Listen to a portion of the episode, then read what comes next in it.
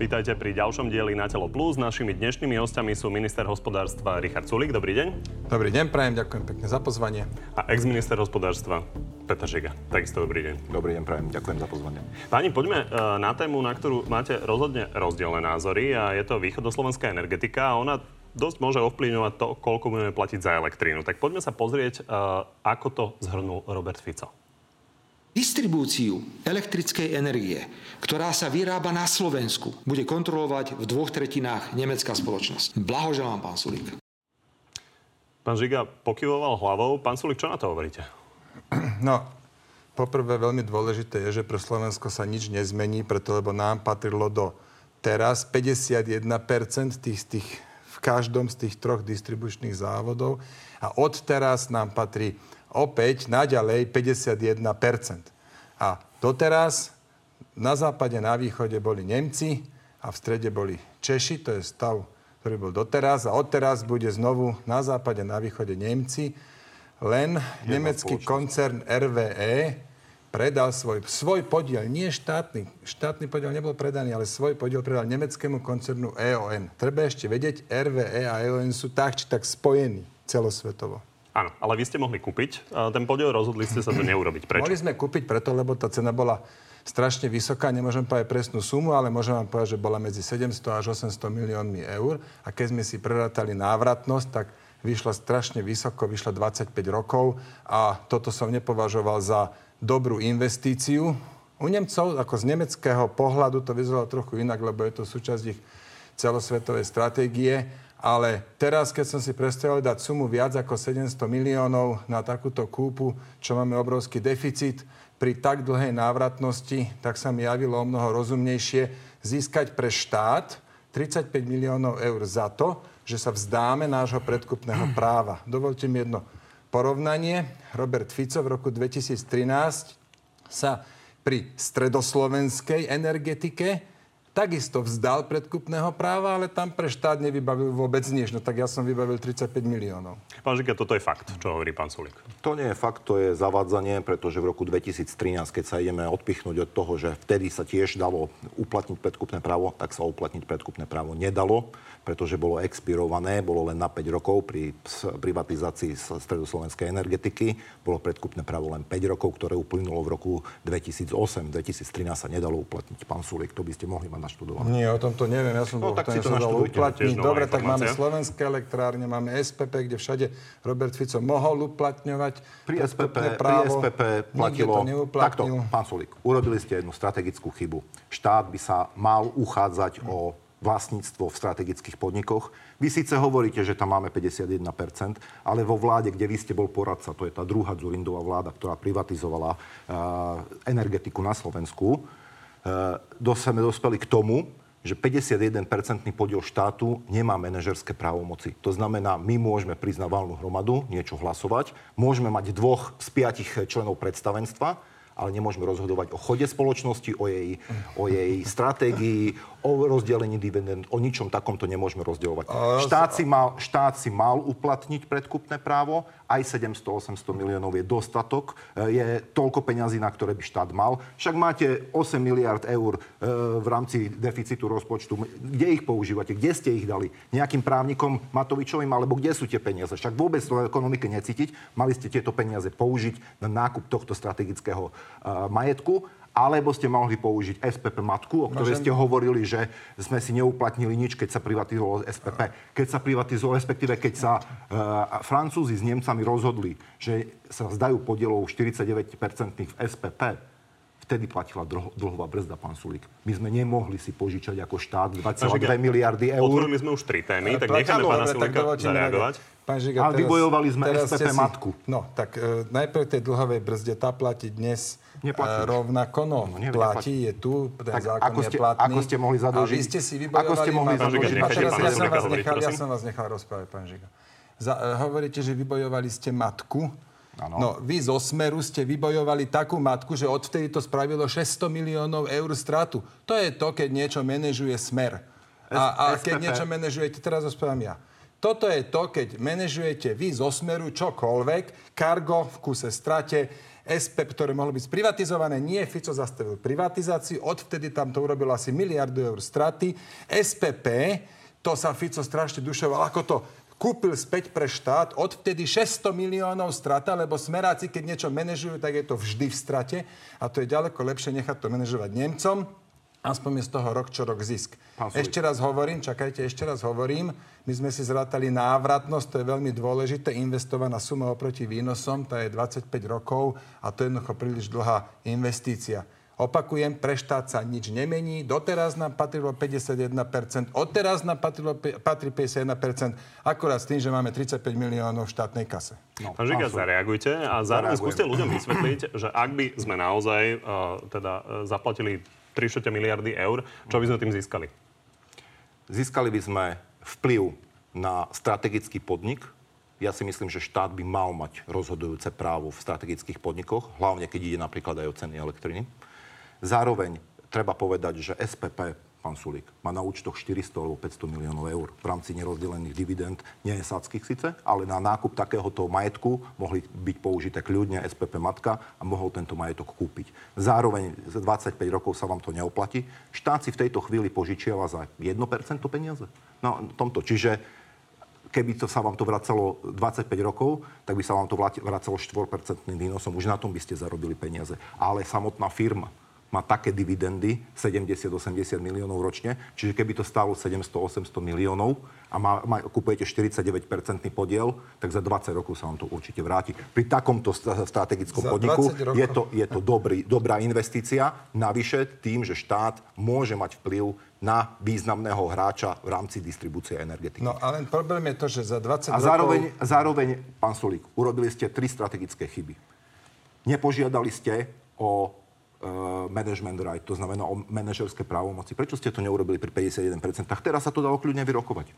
Prečo 35 miliónov? Ukážte mi jednu analýzu. Kto rozhodol, že 35 miliónov je dosť? To bol máte, máte nejaký znalecký posudok?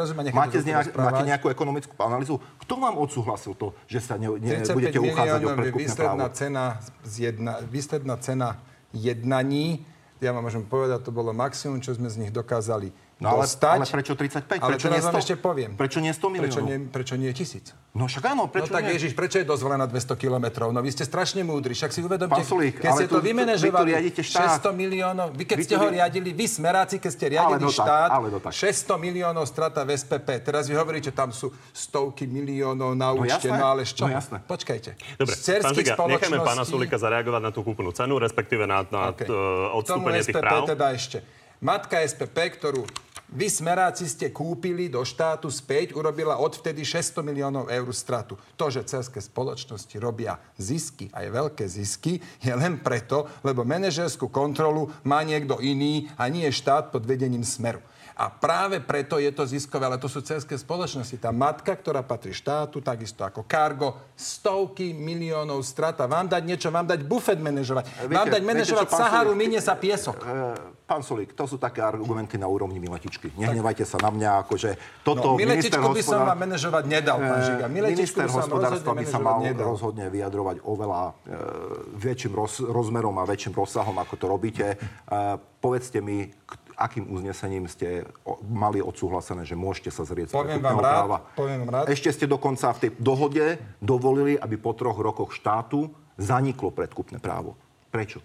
Čo prosím? Áno, v tej dohode je, že po troch rokoch zaniká predkupné právo. To ste zle čítali. No tak ja neviem, to, vy ste nič nezverejnili hlavne, pán no, tak, tak potom odkiaľ ste taký múdry tu, na rádio. Po troch rokoch zanikne predkupné právo na elektráreň Malženice iba. Čiže ďalšia vec, čo sme vyrokovali navyše, je predkupné právo na Malženice, ktorá je veľmi dôležitá. Však ju máte v zase Viete, no, 51% podielom. Vy ste, nechali... Vy Však ju máte 51% podielom do reči, keď necháte ma vetu dokončiť, ste nervózni. Však tak rozprávame sa normálne, piatok po obede, tak buďte kľudní. Vy ste tu nechali dlhé roky, smeráci tu nechali dlhé roky bačovať Brhela, ktorý tu skrátka žmýkal, žmýkal peniaze zo slovenskej energetiky na, na úkor slovenských občanov, čo to teraz majú v účtoch. To ste ho roky, rokuce nechali. Tam predražené dieslové generátory a tak ďalej. A tie máženice sú veľmi dôležité, keď náhodou by malo dojsť k úplnému blackoutu, k úplnému vypadnutiu elektriny, tak máženice dokážu nabehnúť z úplnej tmy. Preto, na to máme aj analýzu, vy ste zrovnali ja analýz, máme aj analýzu a práve preto sme si tam zabezpečili predkupné právo aj tých zvyšných 49, aby to mohol mať štát pod úplnou kontrolou. Čiže my teraz máme 3 roky na to, keď uvidíme, čo bude s elektráňom Nováky, ako sa dokončí úzol Bystričany, a čo bude s, e, s baňami. A keď sa toto všetko, keď budeme vedieť, ako to bude, tak dovtedy máme možnosť sa nad tými máženicami zamyslieť. Dobre, pani, poďme na ďalšej témy. Uh, to sú trochu drobné, teda oproti tomu, čo sme sa teraz bavili o tých stovkách miliónov, ale vy ste pod palbou kritiky za zmluvu pre fan rádio, uh, pre Borisa Kolára, ktorý teda fan rádio vlastní. 240 tisíc uh, dostal z Typosu. Pán Sulik, je to v poriadku? Počkajte, kto je pod palbou kritiky? Kritiky? Skúsme prosím vás rozlišovať. Ja som žiadnu zmluvu neuzavral. Ja som žiadnu zmluvu neuzavral. Koalícia zo strany opozície. OK, dobre. No a kto uzavrel tú zmluvu, prosím vás pekne? Typos. Typos. Tak keď tu budete mať vedenie Typosu, tak sa ich pýtajte, prečo, za akých okolností, prečo, kto to tak rozhodol. Pán Sulik, je to v poriadku? závisí, ako nie, nie je to nič pekné, je to niečo, čo vrhá nepekné svetlo, lebo to pripomína práve také tie smeracké časy, ale ale treba sa pozrieť na to, aké sú tie ceny, či sú korektné ceny. Fan Radio je hráč na mediálnom trhu. Napriek tomu bolo by lepšie nedávať takéto zádrabky. Bolo by lepšie, keby taká zmluva nebola uzavretá. A dnes som zachytil, Veronika Remišova rozhodla, že zastaví zmluvy e, s médiami, ktoré patria politikom. Neviem, čo tam ešte spadá okrem Fan Radio, ale vidíte, tak rea- došlo k reakcii. Konáme. A možno ešte reakcia na a, pána Michala Miškoviča, čo je človek, ktorý je poradcom ministra Hegera a získal naozaj sériu zákazok. Robert Fico to a, vymenúval a, za dokopy 800 tisíc eur. Je to na Žilinskej župe, Trnavskej župe, pôdohospodárstve, na financiách. Zle, je to zle. Toto nemalo byť. Toto nemalo byť. Ja vám môžem povedať iba to, že na ministerstve hospodárstva som zdedil e, zmluvu s právnickou kanceláriou Kán a, jak sa volajú, Kán, Kán niečo, na 200 niekoľko tisíc, rám, to bola rámcová zmluva a tam sme napríklad znížili tú sumu, lebo ešte aj to považujem za priveľa. A, a toto, čo ste teraz spomenuli, to je hamba a s tým sa treba vysporiadať a dúfam, že to spravíme veľmi rýchlo. Pán Žika? No, čo na to povedať, viete, tu sa niečo hovorí a niečo úplne iné robí. A teraz nebudem osobný smerom ku vám, ale smerom ku vládnej koalícii ako takej. E, pamätáte si, kedy sme my boli triafaní rôznymi vecami od, zo strany predsedu vlády Matoviča, že aké zmluvy sa uzatvárajú. Viete si predstaviť, že my by sme uzavreli takúto tak zmluvu? Treba povedať, že vy ste sa že... vysporadovali napríklad s kauzou Bžán, kde išlo desiatky miliónov eur. Áno, ale Toto sú vyhrali sme tam súdny spor a vysporiadali sme sa s tou kauzou. Ale vaši nominanti to podpísali, že sa to udialo. si, že no, sorry, 17 miliónov ste mu zaplatili, pozor, no, za nič. Mali, mali sme zaplatiť 77 podľa tých zmluv, tak sme sa dohodli a vyhral to Gabčíkovo konec koncov. Vyhral to Gabčíkovo konec koncov, to si povedzme otvorene. Zároveň treba povedať, že už tie tendre, ktoré vznikli na toho pána právnika Miškoviča, sú také podivné, pretože všade figurujú tie isté oslovené právnické kancelárie a potom je to ťažko povedať, že či tam nedošlo k nejakým dohodám, kartelom alebo niečím, niečomu podobného. Neviem si predstaviť, ako by e, vystrajal e, predseda vlády Matovič, keby sa to udialo za našich vlád. Pán Sulik, teda vysporiadate sa s tým? No, pozrite, ja vám poviem e, za seba, alebo za Myslím, SAS. Myslím, koalícia. No, tak musíme sa s týmto, nemôže takto ostať, ale ja vám poviem za SAS, poviem vám 5 mien. Uh, Huta, Holák, Ondkovič, uh, ša, Šatara a uh, Beli alebo Bile. Viete, čo majú týchto 5 mien spoločných? To sú nominanti, ktorých sme my mali snahu nominovať, alebo teda moji ľudia mali, a kde som uplatnil právo veta a títo ľudia museli odísť, lebo nezodpovedali štandardom SAS, ktoré si my uplatňujeme. Čiže toto je náš spôsob sa vysporiadať tak, s vecami. Tak, aj iných nominantov do tých rôznych a... funkcií, od jachtárov a no, ale drevovýrobarov do, do banských úradov ten a podobne. Bol medzi, ten bol medzi nimi. A čo sa týka ten banský, konečne po 15 rokoch Kukelčíka na hlavnom banskom úrade, ktorý tam teda bačoval, to nechcete vedieť, tak typicky smerackým spôsobom, konečne tam ten Bibos Veškovec robí poriadky. Ale ako náhle my dojdeme k pofidernému menu, tak konáme. Tu tak vám hovorím, Pán. predseda SAS vo forme mojej osobe už 5 krát uplatnil veto, že tento človek nemôže pracovať Pán kolega pre nás. ja vám to nezazlievam. Však si dajte tie nominácie, len sa netvárte pápeskejšie ako pápež. Však urobte, povedzte, to sú naše stranické nominácie, sú, stojíme za tými ľuďmi, budú tam. A keď, príde nová, a keď príde nová vláda, tak ich vymení, lebo to boli stranické nominácie. Však ešte aj tá nominácia na toho šéfa Ursa. No nehnevajte sa. Tak chcete si tam dať človeka, ešte ani nevyhrá, nevyhrá to výberové konanie. No tak ako nehnevajte sa to, čo, čo ste to, to rozprávate, tam bolo verejné vypočutie. Však bolo a bol druhý. Prečo ste dali toho prvého? Veď vy veľmi dobre viete, ako to funguje. Spraví sa výborové konanie, spraví sa verejné vypočutie. Komisia odporúči ministrovi niekoľko mien, teda tých, čo, tých, čo prešli tým výberovým konaním no, a verejné vypočutie. Nejaké, a je nejaké poradie, A z tých dôležité je, že minister má právomoc z tých piatich mien si vybrať. Ja som si vybral toho, koho pokladám za najvhodnejšieho. Andrej Juris, ktorý spolu zakladal URSO, budete čo skôr aké tam bude Ale ja s tým nemám, ja to, odborne nemám s touto nomináciou žiaden problém. problém. Len sa sprofanoval tým, že sa stal no, stranickou nomináciou vás. Žiaľ. Ale to je bolo, bolo kdokoľvek, čo rozprávate. Poďme ďalej, aby sme neriešili všetky nominácie na Slovensku. Poďme sa pozrieť eh, na dianie okolo korony. Eh, Igor Matovič eh, spo, za spolu zodpovednú považuje za ten počet nakazených aj prezidentku. Poďme sa pozrieť, čo povedal. Najsilnejšiu zbraň, ktorú dnes sme mohli mať k dispozícii, nám takýmto spôsobom vyplie. Tá najsilnejšia zbraň, to má byť teda možnosť od operátorov zisťovať telefónne čísla ľudí, ktorí boli v problematických krajinách. Pán Sulik, zhodnete sa na tej kritike? Nie, tu sa sem Igora Matoviča zastať. Ja by som možno zvolil e, iný slovník, ale v samotnej veci súhlasím s Igorom Matovičom, stojím za ním a súhlasím e, s tým, že tá to sledovanie cez mobily je najrozumnejšie, najpragmatickejšie, najpragmatickejšie riešenie, aj keď beriem, obmedzuje osobnú slobodu. to skrátka tak je, obmedzuje osobnú slobodu, ale jednoducho, jednoducho my sme v čase krízy. Vtedy nemôžeme tu úplne sa snažiť umrieť na krasu.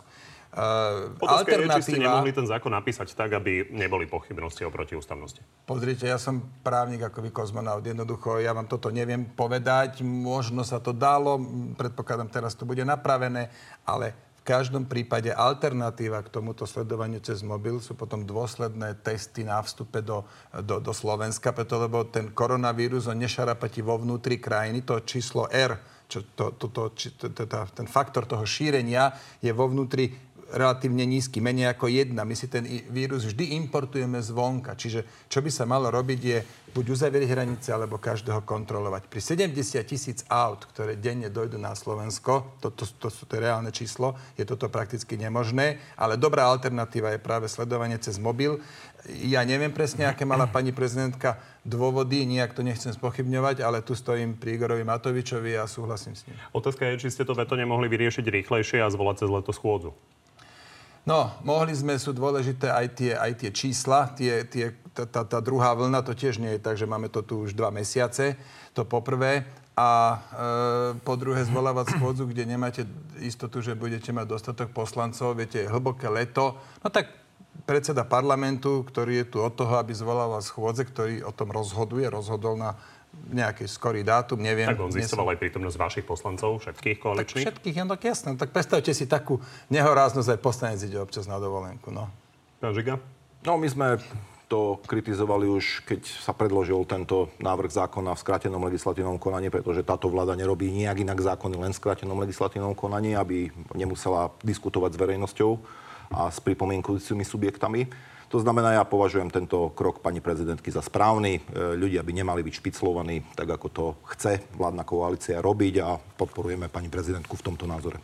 Keď sme pri týchto politických otázkach, tak e, pri vzniku strany hlas sa spomínalo aj to, že by ste sa teoreticky mohli spájať s dobrou voľbou. A e, Denní Gen písal teraz o tom, že Tomáš Drucker to nechce, napríklad aj kvôli tomu, že tam máte byť vy. Ja to nemám prečo komentovať, viete. Rozprávali ste sa o tom? Bola nejaká taká diskusia, ale to už je hodne dávno, možno 2-3 mesiace a aj na nejakých e, tlačových besedách zazneli tieto otázky, tak e, ja si myslím, že to vôbec nie je aktuálne a ja si myslím, že orol muchy nechytá. Vy ste ten orol. Dobre. A, a kto bol orol muchy nechytá? Dobre, dobre.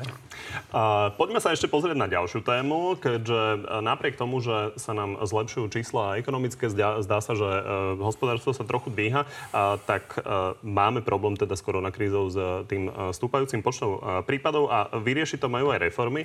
Toto o nich hovorí Eduard Heger. Slovensko dostať na trajektóriu európskeho tigra, urobiť zo Slovenska krajinu, kde budeme radi žiť. Pán Sulik, toto je ako z predvolebného billboardu, ale pán Heger nechce povedať, že čo teda vlastne idete urobiť. Toto malo byť reformné leto, e, slovami Igora Matoviča. A nejak sme ešte nepostrehli, že čo to teda má, má byť. 30 verejných diskusí malo byť. Ja som predložil mojim koaličným kolegom súbor reformných opatrení. 10 e, sa týkalo zlepšenia podnikateľského prostredia, Ďalších 9 bolo taký na to strategických rozhodnutí typu Horná Nitra, alebo sa výraznejšie venovať uh, vodíkovým technológiám a tak ďalej. Ja som im to predložil a uh, predpokladám, aj teraz cez leto uh, sa pracuje na tom na úrade vlády, keďže tie peniaze skončia na úrade vlády z Európskej únie, aby tie, tie, tie dodatočné z toho fondu obnovy a že teda dojde niečo, bude niečo predložené na diskusiu ja som urobil svoje, predložil som tie reformy, ktoré, ktoré si myslím, že by krajine pomohli. Máte prísľub, že niečo z toho prejde? To je tak, že my sme o tom ešte nediskutovali. Bola teraz 4 e, týždne, 4 e, týždne nebola vláda, bola e, tento týždeň v stredu prvýkrát. Tak mám za to, že k takýmto diskusiám dôjde. Dá sa to tak rýchlo, vzhľadom na to, že 15. oktobra je pomerne kľúčový termín, kedy by sme už naozaj mali vedieť, čo chceme? No, to si myslím, že budeme vedieť. To, čo ja som predložil, je pomerne rozpracované. Je tam napríklad odvodový bonus, ktorý je veľmi detailne rozpracovaný. A to asi neočakávate, a... že vám prejde. No, uvidíme, závisí od toho, že aké budú k tomu alternatívy, preto lebo Európska únia pripravila peniaze najmä na to, aby sa mohli reformy uskutočniť a na, na, na takéto naštartovanie tých reforiem tam budete potrebovať prechodné financovanie a práve odvodový bonus je na toto ideálny kandidát. Či prejde alebo neprejde, vám teraz e, povedať neviem, ja sa nebudem kvôli tomu hádzať o zem, ale viem, že pri tom demografickom vývoje, ktorý, ktorý krajinu čaká a pri, pri zložení nášho obyvateľstva, a pri tom, aké máme už dnes vysoké odvody, my sa zásadnej reforme odvodov a sociálnych dávok nevyhneme a zatiaľ je toto jediná ucelená reforma, ktorá je na stole. Takže to ma takou ako si e, pokojnosťou naplňa, že minimálne sa bude musieť o tom diskutovať. Pán Žiga, čo hovoríte na nápady pána Sulíka? Chce napríklad budovať vodíkové stanice? No, v prvom rade je treba, aby vláda začala normálne seriózne pracovať s tým, že tu treba pripraviť materiály a všeobecne verejnú diskusiu k tomu, ako minúť 8 miliard. Nič sa takéto nedeje. My sme boli ubezpečovaní predsedom vlády, že tu bude leto diskusí o tom, že kde sa budú akým spôsobom investovať peniaze na to, aby sme udržali chod hospodárstva aj pre budúce generácie. A zatiaľ nič také nie je. My nemáme žiadne výstupy z ekonomického krízového štábu. Naposledy som o ňom počul vtedy, keď vás do neho nepozvali. Mám Sulik, žiaľ, no, prepačte, ako nemám žiaden ja výstup z, takého, z takéhoto formátu. Pandemická komisia tu zasadá, potom príde na úrad vlády a premiér ju pošle domov, že no, vlastné opatrenia. A takto je to aj s týmto. To znamená, že my pravdepodobne koncom septembra, možno, že aj verejnosť sa konečne dozvie, že aké sú tie plány a potom už naozaj nebude čas. To sa všetko presne tak e, horúcou ihlou šije, že tu nie je nič pripravené, my nevieme, čo bude a ako bude. Vodíkové technológie, ako super, len to je vec, ktorá bude možno fungovať vo svete o 30-40 rokov. V tejto chvíli na to nie sú e, technologicky pripravené ani automobilový priemysel, ani, ani priemysel ako taký vodíkové technológie môžeme zavádzať, akurát, že v tejto chvíli automobilový svet ide fo- formou elektromobility. Pán a táto bude fungovať... Kiu, že by bol rád, keby sa tam vyrábalo niečo Áno, také? Tá, Kia vyrába v, v, Južnej Koreji. V Južnej Koreji majú 20 vodíkových staníc v celej krajine. V celej Európe je 40 vodíkových staníc. Vy to nemôžete tlačiť niečo, čo nefunguje a hlavne nie pre automobilový priemysel. To môže fungovať vo vlakoch, lodiach, alebo v nákladných autách, alebo autobusoch. Ale ešte raz vám hovorím, výroba vodíka pre automobily alebo pre automobilový priemysel je tak drahá, že v tejto chvíli nemáte takú lacnú elektrinu, aby ste mohli transformovať ten vodík ako palivo. Dobre, v tejto chvíli to nie je technicky možné. Chcem vieš, že pán Žiga, pozrite, treba si vidieť trošku ďalej, Ale ako iba určite. po špičku nosa.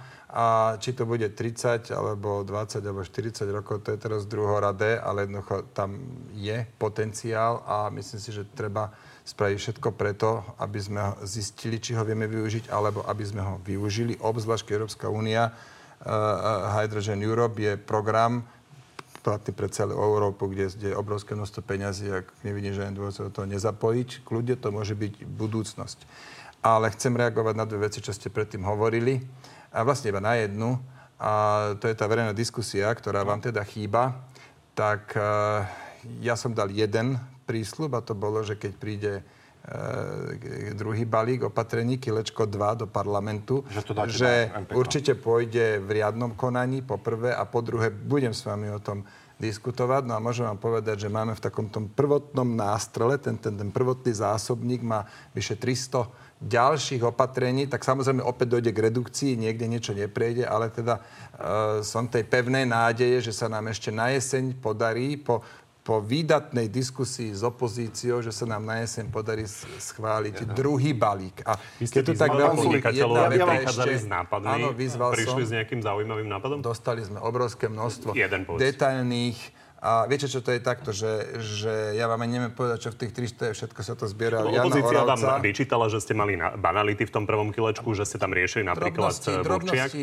Budú aj teraz, jasné. Ale viete, stokrát nič umorí vola, stokrát drobnosť pomôže podnikateľovi. 114 konkrétnych opatrení za prvé 4 mesiace, to pán Žiga za celé 4 roky nedal toľko. Čiže treba to robiť. Je to veľakrát naozaj piplanie sa v burine, či, či v tráve, kde vytrhávate burinu. Musíte to urobiť. Prvé kilečko malo 114, druhé, keď sa bude blížiť k 200, a to budem považovať veľký, za veľký úspech.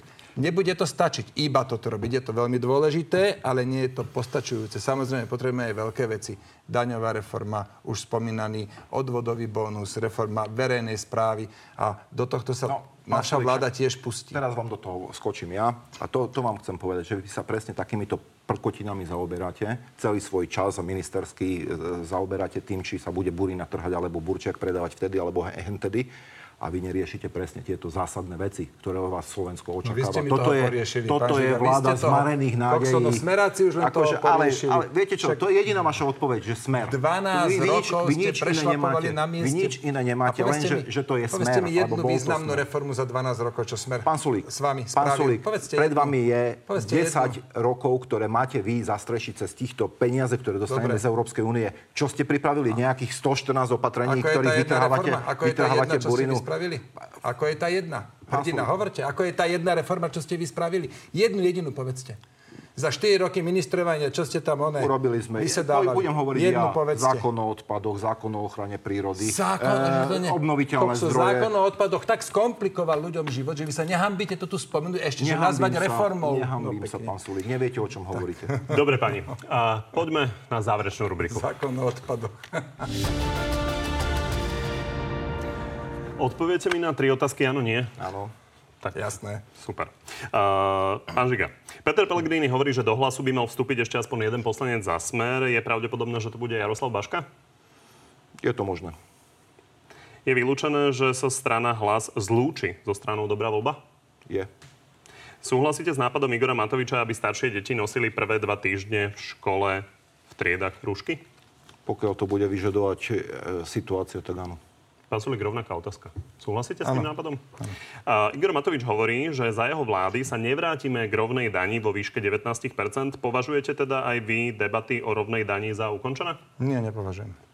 Vlastníctvo fanrádia Borisom Kolárom vyvoláva otázky, či, či pre nevybavuje štátne zákazky. Mal by ho podľa vás radšej predať? Mm, je to na ňo, ale hovorím, že dochádza ku konfliktu záujmov a o to detailnejšie sa treba na, na, tie, na tie zmluvné vzťahy pozrieť. Mal by ho radšej predať? Neviem na to odpovedať. Bolo by dobre, keby ho nevlastnil. Alebo keby, alebo keby fan radio nemalo e, biznis so štátom. Pani, ďakujem, že ste prišli do Záhorskej Bystrice. Ďakujem pekne. Ďakujem za pozvanie, prajem pekný deň. Všetko dobré. No a ďakujem aj vám. Vidíme sa opäť na budúci týždeň na TV novinách alebo v archíve a na podcastoch.